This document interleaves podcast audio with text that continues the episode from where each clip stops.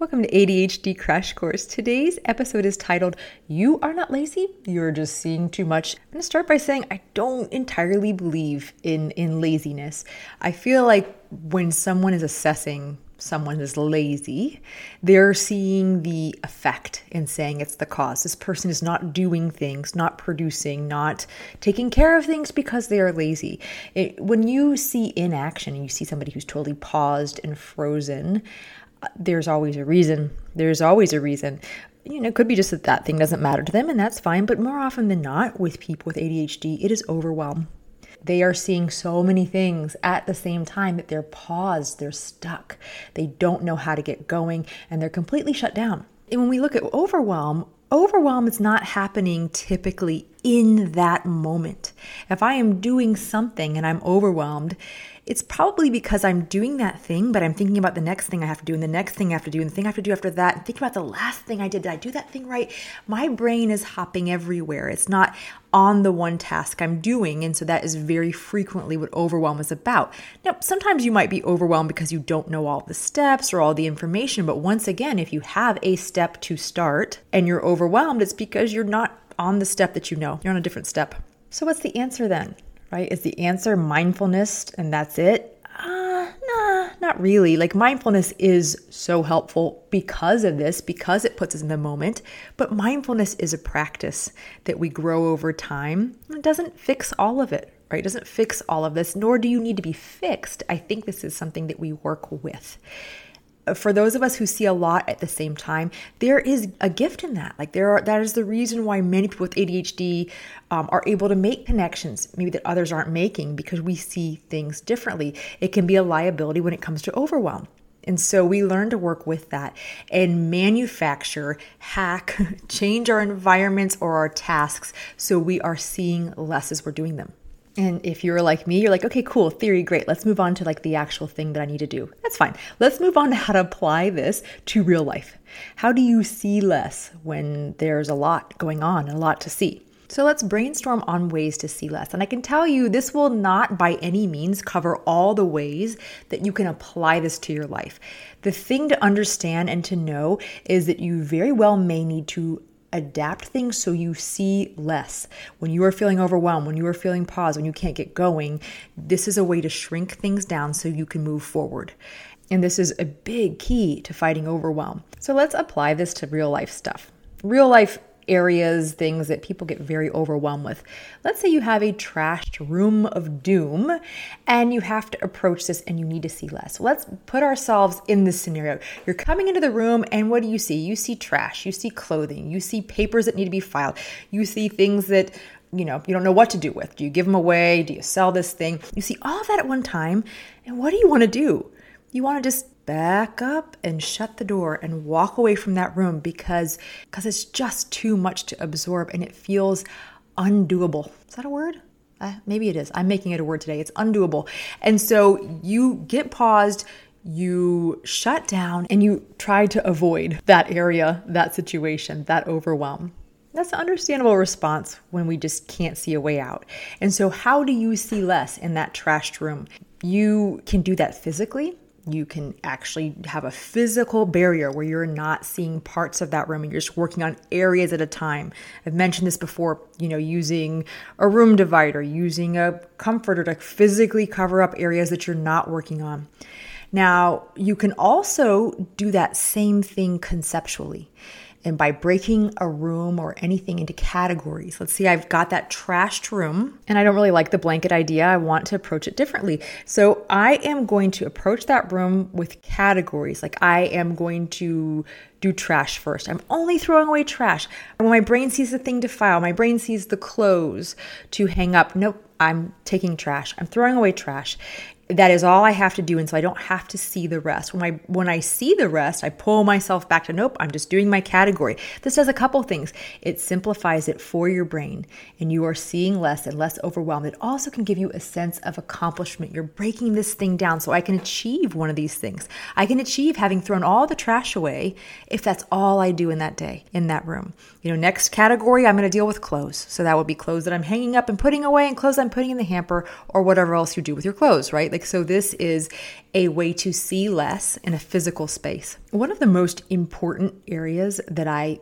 that I see for myself and other people that need to see less is when we look at our things to do list, when we look at our obligations, the things that we want to get done there's a caveat here with ADHD that for many of us, that list that we're operating out of, if we're a list person, serves as like our, our memory. We're afraid we're going to miss things and forget things. So we actually need that master, what I call a dump list, where everything is going in that one list or in some place we can retrieve it. So we remember that. Where we get jammed up is when we use that list to operate out of, when we check that list and look at that list too much. I can tell you right now, I have one of these lists. And if I tallied up all the time of the things on that list, it'd probably be weeks worth of time. So I don't take that list and say, what am I going to do on this list? When I'm planning my week, when I'm planning my day, I pull from that list, judging how much time I think things are going to take, how urgent they are to me. And then I put them on my list for the week or for the day. I don't look at that all day long. It's exhausting, it's overwhelming, and it's a perfect example of seeing too much. My brain is not going to be able to prioritize that huge list and see less of it. Some people's brains will be able to do that. They'll be able to look at that list, cross one thing off, and feel fine about that. I need to see less. I need that list. I need a master list somewhere so I'm not forgetting things, and that's really helpful to me. But I don't need to be looking at it all the time because it's an energy sucker. So, another way that we can see less is by containing things with time. If I have, let's say that, that trashed room that I was talking about, maybe covering it with a blanket doesn't work. The categories is not what you want to do, but you can limit what you see as your responsibility for that day by saying, I am going to work in this area for 10 minutes. And when 10 minutes is up, I'm done. And that can really help you get started because you're seeing less. You are not saying, hey, this task is going to get done if it takes me three hours. You're not seeing all that. You're knowing, you're seeing only what fits in 10 minutes, right? We can also see less by breaking things into steps and only doing one step. Tax day is approaching in the US, right? This is maybe a little more than a month away. And for a lot of us, that whole process of taxes, especially if you do your own or even if you don't, is really overwhelming because it's many steps. And so if you look at that multi step process and you just do one step, my one step is I'm going to get all of my expense receipts from January. That's it. That's all I'm doing. I am not seeing February through December. I am not seeing all the other things I might need to itemize or deal with. I'm just doing this one step. Seeing the entire year can absolutely paralyze people, especially those of us who aren't super great record keepers, right? Like that becomes this humongous, insurmountable job that we can't start so, if you find yourself completely overwhelmed and in that place where I'm just drowning, the first thing to ask yourself is how can I see less? How can I approach this and see less? I work with so many people who get overwhelmed with responding to texts and emails. I feel you. I'm there with you if you are one of these people it is very challenging to see less in in situations like that because we have a constant onslaught that our brain has to prioritize and deal with very quickly. So when you approach something like this, you say, How can I see less when it comes to my emails or my text? It can help you approach this differently. If I open up my email and I say, Hey, check in with myself, and I say, Hey, I'm overwhelmed, right? How do I want to see less?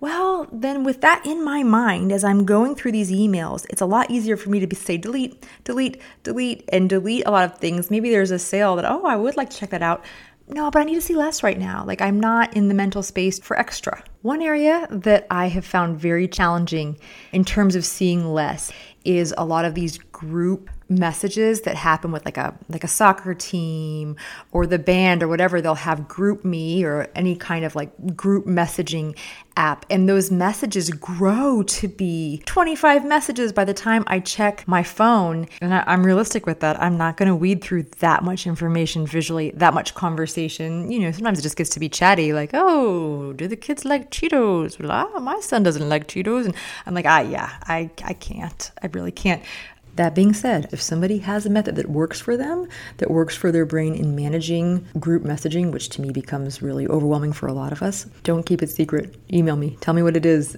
I'll use it and I'll share it with other people. So, wrapping up, this idea of laziness is very often overwhelm. And overwhelm is almost always caused by seeing too much, seeing it all at once. And so, any way that we can put blinders on, whether that's actually physically seeing less or kind of conceptually seeing less, this can be a really big tool in helping to decrease overwhelm. That's all for today. Thank you so much for joining me for this episode of ADHD Crash Course. If you are not on my mailing list and you want to be, jump over to www.theadhdclaritycoach.com and get on my mailing list. I promise uh, you will not get too many messages. You might not get enough, but I do try to send out relatively regularly resources to my mailing list, and that might be teachings, webinars, handouts, and visuals, and any announcements about the group coaching program, when the enrollment opens, what we have going on. So lots of good stuff. Then make sure to sign up for that if you're interested.